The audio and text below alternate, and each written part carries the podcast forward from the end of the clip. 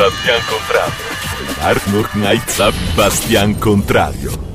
Bene, bene, cari amici di Chiacchiera. Eccoci qui anche oggi, la vostra Ellie The Worst, tutta per voi. Perché vi dico tutta per voi? Perché oggi ho deciso di fare una cosa un pochino particolare in questa puntata. O meglio, dato che ormai è già da un po' che mi state ascoltando, credo di poter leggere nella vostra presenza una sorta di intimità, una sorta di confidenza che ormai ci lega e quindi questo nostro appuntamento quotidiano credo che sia diventato davvero una sorta di amicizia tramite web. Quindi mi sento di regalarvi, di offrirvi, di permettervi di entrare un pochino nel mio vissuto, quello proprio più personale, proprio per raccontarvi una cosa che per me è stata davvero molto molto importante.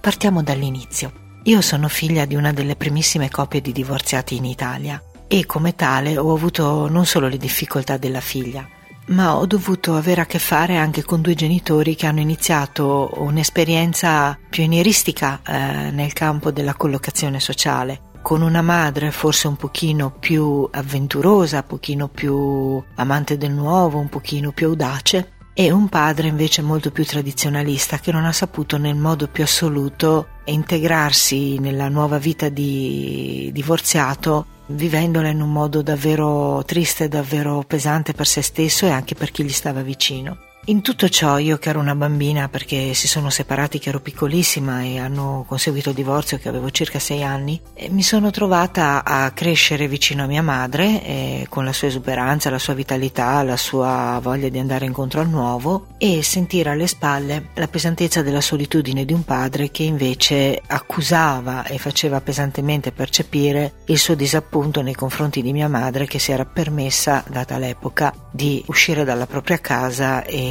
di iniziare una nuova vita. Questo ha comportato che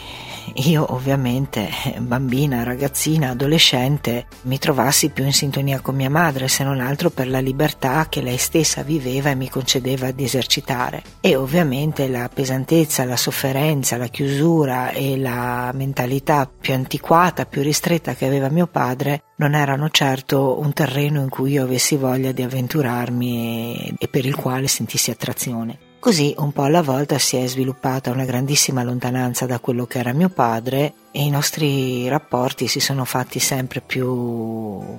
difficili. Potrei tranquillamente dire che il rapporto tra me e mio padre constava esclusivamente in qualche cena che si consumava insieme in qualche ristorante alle quali spesso cercavo di portare qualcuno che mi facesse compagnia perché non avevo nessunissima voglia di condividere il mio tempo con mio padre e allo stesso tempo eh, se mi guardavo mi sembrava di aver fatto delle cose grandiose perché papà era così pesante eppure io mi davo da fare per trascorrere del tempo con lui. È vero anche che crescendo ho cominciato a fargli anche delle proposte, magari di trascorrere del tempo insieme facendo una gita, facendo altre cose e tutte le volte però eh, trovavo come risposta un no secco da parte di mio padre e questo mi faceva sentire sempre molto arrabbiata, sempre più arrabbiata con lui, perché davvero io ero convinta, io ci mettevo del mio per poterlo vedere, anche se era così difficile stare insieme, e proprio mi sforzavo di essere gentile perché comunque lui era mio padre, perché comunque ero sua figlia, perché comunque lui provvedeva economicamente a me in maniera cospicua, perché comunque ci sono dei doveri familiari e comunque perché ero una brava figlia. Quindi creavo queste situazioni per cercare che lui non si sentisse solo e avesse compagnia,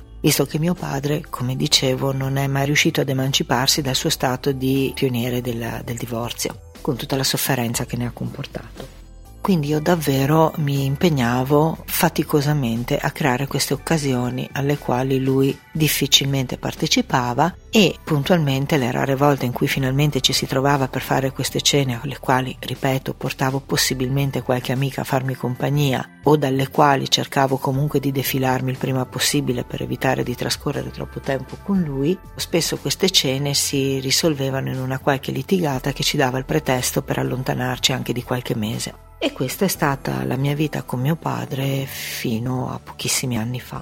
È ovvio che questa situazione non mi poteva portare serenità, anche se vivevo la mia vita con le mie scelte, con le mie intenzioni, con i miei desideri, con i miei obiettivi, con la mia allegria, con i miei amici, con le mie relazioni però di fondo mancava questa figura paterna, anche se devo dire che ho avuto comunque un altro padre molto presente che è stato il secondo marito di mia madre, è il secondo marito di mia madre al quale posso solo e sempre dire grazie. Ma tornando mio padre naturale, mancava tutto questo aspetto e dentro di me c'era un grandissimo risentimento, tanto che ogni cosa che lui faceva per me la calcolavo proprio come una sorta di risarcimento danni per quanto avevo sofferto a causa della sua assenza e della sua negatività.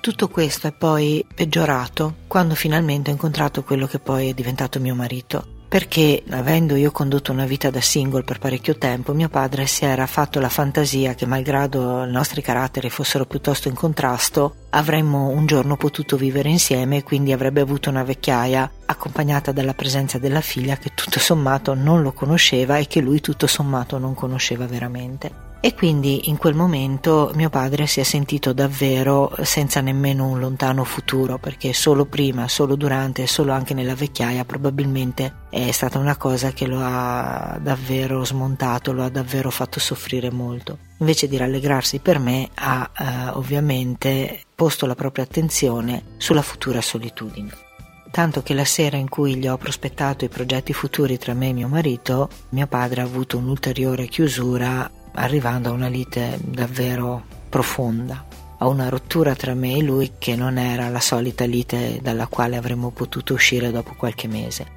E infatti da quel giorno in poi io e mio padre avevamo veramente chiuso i rapporti. Lui non mi chiamava, io non lo chiamavo, lui non chiedeva di me neanche attraverso parenti, io non chiedevo di lui nemmeno attraverso parenti, per cui la nostra distanza era diventata veramente cristallizzata e glaciale. Una delle cose che mi sono dimenticata di dirvi è anche che mio padre purtroppo in qualche modo identificava me e mia madre, per cui quando in qualche modo voleva colpire lei passava attraverso di me, rendendomi ovviamente la vita ben più difficile di quanto sarebbe stata già di suo. E quindi il mio rancore e il mio risentimento continuavano ad aumentare. A un certo momento della mia vita però ho iniziato a praticare la, la mia pratica spirituale attuale e il mio maestro in uno dei suoi scritti riporta una frase che riguarda proprio i genitori, dicendo che l'inferno esiste nel cuore di chi disprezza suo padre e non si prende cura di sua madre. Io che avevo appena iniziato a seguire questa pratica ovviamente mi sono trovata abbastanza spiazzata da questa frase pensando di poter essere felice a prescindere, indipendentemente dai legami familiari. Trovarmi questa frase come una sorta di macigno che mi impediva la strada della realizzazione della felicità è stato tutt'altro che una bella sorpresa, devo dire la verità. Ma comunque, siccome non c'è nessuna regola nel come affrontare la vita giorno dopo giorno e nemmeno nessuna regola sull'ordine dei traguardi che decidiamo di raggiungere, ho pensato ad altro e ho continuato a praticare senza occuparmi eccessivamente della situazione con mio padre, anche se nella mia preghiera questo aspetto continuava ad essere presente. Ovviamente eh, pulendo il mio cuore, pulendo le mie intenzioni, pulendo il mio karma, un po' alla volta le cose si sono schiarite, hanno cambiato aspetto, hanno cambiato dimensione, hanno cambiato luce, hanno cambiato valore. E proprio partendo da un desiderio profondo di diventare felice e di seguire quello che mio maestro mi insegnava, mi sono trovata un bel giorno, dopo due anni, due anni interi senza sentire mio padre, senza avere sue notizie, a percepire in cuor mio una cosa che mi ha proprio spiazzata e se vogliamo usare la parola, illuminata, perché mi sono trovata a rendermi conto innanzitutto che io potevo benissimo essere Eli, senza per questo dovermi identificare con la mia rabbia e con il mio rancore nei confronti di mio padre. Non era quello ciò che mi caratterizzava, non era quello ciò che mi identificava, non era quello che faceva di me la persona che sono. E in un secondo luogo, ancora più uh, scioccante, c'è stata la chiara percezione che tutto quello che io avevo fatto nei confronti di mio padre, con la pretesa di essere veramente disponibile nei suoi confronti malgrado la difficoltà, anzi proprio grazie alla difficoltà, perché in effetti per me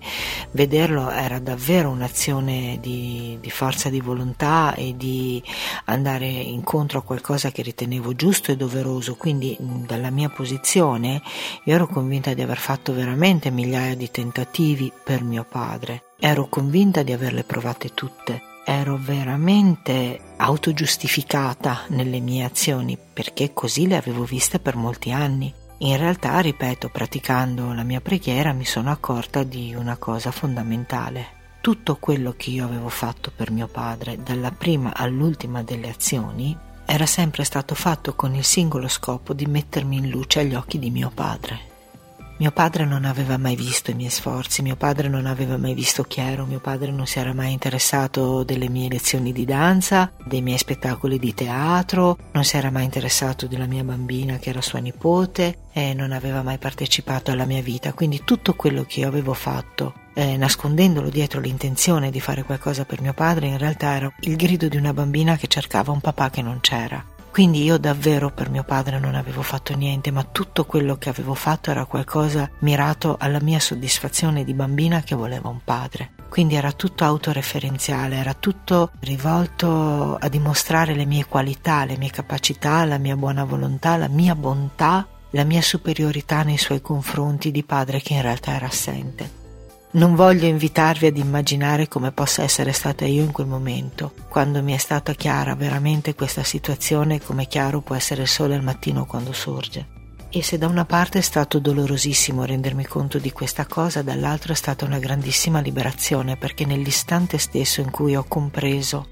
questo aspetto della mia vita, ogni rancore, ogni rabbia nei confronti di mio padre si è dissolta come neve al sole. Inoltre è accaduto qualcosa, qualcosa che mi ha fatto maggiormente legare a quella che era la mia pratica, che era iniziata da qualche anno, non da molto, non era certo ancora radicata nella mia vita, nella mia quotidianità. Noi, probabilmente come altre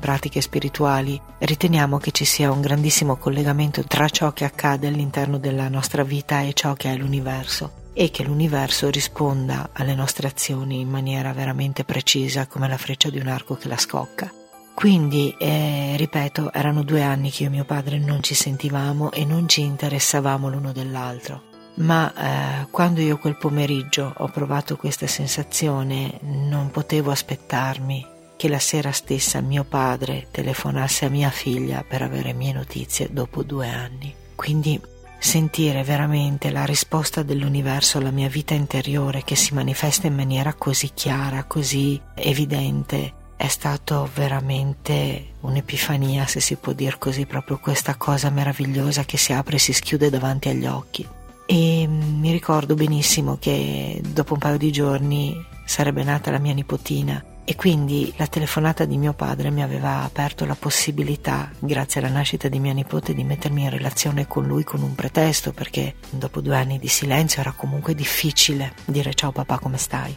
E quindi grazie alla nascita della nipotina eh, mi è stato più facile prendere in mano quel telefono e avere occasione di parlare con lui.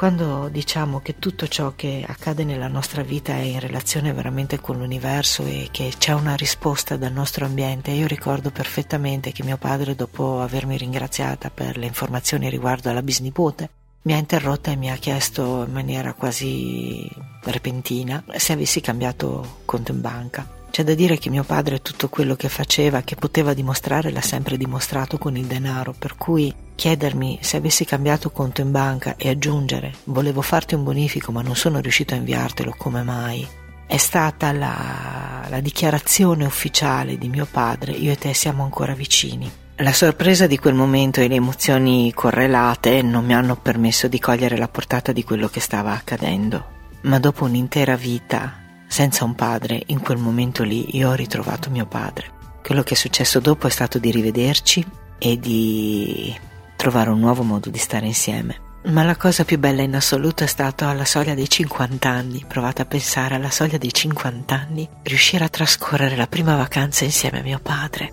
sono riuscita ad invitarlo dove abito io, a Ferrara di Montebaldo, e pur non accogliendolo nella mia casa perché lui non ama gli animali, a trovargli un appartamentino in paese in modo che potessimo condividere il pranzo, la cena insieme, qualche gita, qualche passeggiata. E a proposito delle cose che facevo e che lui non aveva mai visto, quando gli ho preparato l'appartamentino mi sono premurata insieme a Gabriele, che è stato comunque fantastico nel darmi una mano, di fargli trovare tutti i comfort possibili, la tripla in bagno in modo che potesse attaccare sia la radio che il rasoio e il tappeto perché non scivolasse fuori dalla doccia, la seggiola vicino al letto in modo che potesse accomodare i panni, i piatti disposti in una certa maniera che sapevo che avrebbe gradito, la pianta di fiori messa sul davanzale e tutte piccole attenzioni che gli avrebbero fatto trovare più accogliente quell'appartamento. e mio padre mi ricordo che ogni volta che andavo lì nell'appartamento e non ci vedevamo mi diceva ma questo particolare c'era già o l'hai messo tu? L'ho messo io papà. E quest'altro c'era già o l'hai messo tu? L'ho fatto io papà. E quest'altro c'era già o ci hai pensato tu? Ci ho pensato io papà. E alla fine mi disse mi hai fatto sentire un re. Ecco, credo che mio padre non potesse dirmi una cosa più bella in tutta la sua vita. E la cosa meravigliosa e sorprendente è stata che quando alla fine della vacanza è ripartito per tornare a casa sua, ho pianto per la prima volta per la sua distanza. Io avevo pianto tantissimo a causa di mio padre nel corso degli anni. Avevo pianto un'infinità di volte, sempre di rabbia, di frustrazione, di risentimento. Ma piangere per l'assenza è stata veramente una cosa inaspettata, profonda, dolce. Ho capito che io e mio padre non ci eravamo mai davvero lasciati. E così, da quel giorno in poi, io sono stata la figlia che non ero mai stata e lui è diventato il mio papà come non lo era mai stato. Ho potuto accompagnarlo alla fine dei suoi giorni, ho potuto condividere con lui altre cose, ma la cosa davvero fondamentale è stata rendermi conto che tutta la sofferenza che avevo vissuto per tanti anni era davvero frutto del mio cuore, frutto della mia incapacità di vedere esattamente le cose nella loro prospettiva profonda e che una volta cambiato il mio cuore era cambiata davvero la relazione con mio padre ed era cambiata davvero la mia vita. Ecco, vi auguro di poter prendere spunto da questa mia esperienza per riuscire a curare le vostre ferite del cuore. Ricordatevi quel famoso detto che la mente mente, perché è vero. Io credevo con tutta me stessa di essere stata una brava figlia, di aver provato davvero tante cose per avvicinarmi a mio padre. Lo credevo con tutte le mie forze e quando ho scoperto che non era stato così è stato il momento più incredibile di tutta la mia vita. Quindi vi auguro di essere più furbi di me, di non aspettare 50 anni per arrivare a ritrovare i vostri cari o le persone che avete lasciato per strada grazie a qualche rancore magari futile o magari non ricordate neanche più come mai sia nato. Quindi ecco, spero che la mia storia vi possa appartenere un pochino e vi possa aiutare a diventare felici il più possibile quanto prima. La vostra Ellie The Worst, come sempre, vostro bastian contrario vi augura di nuovo salute e alla prossima puntata.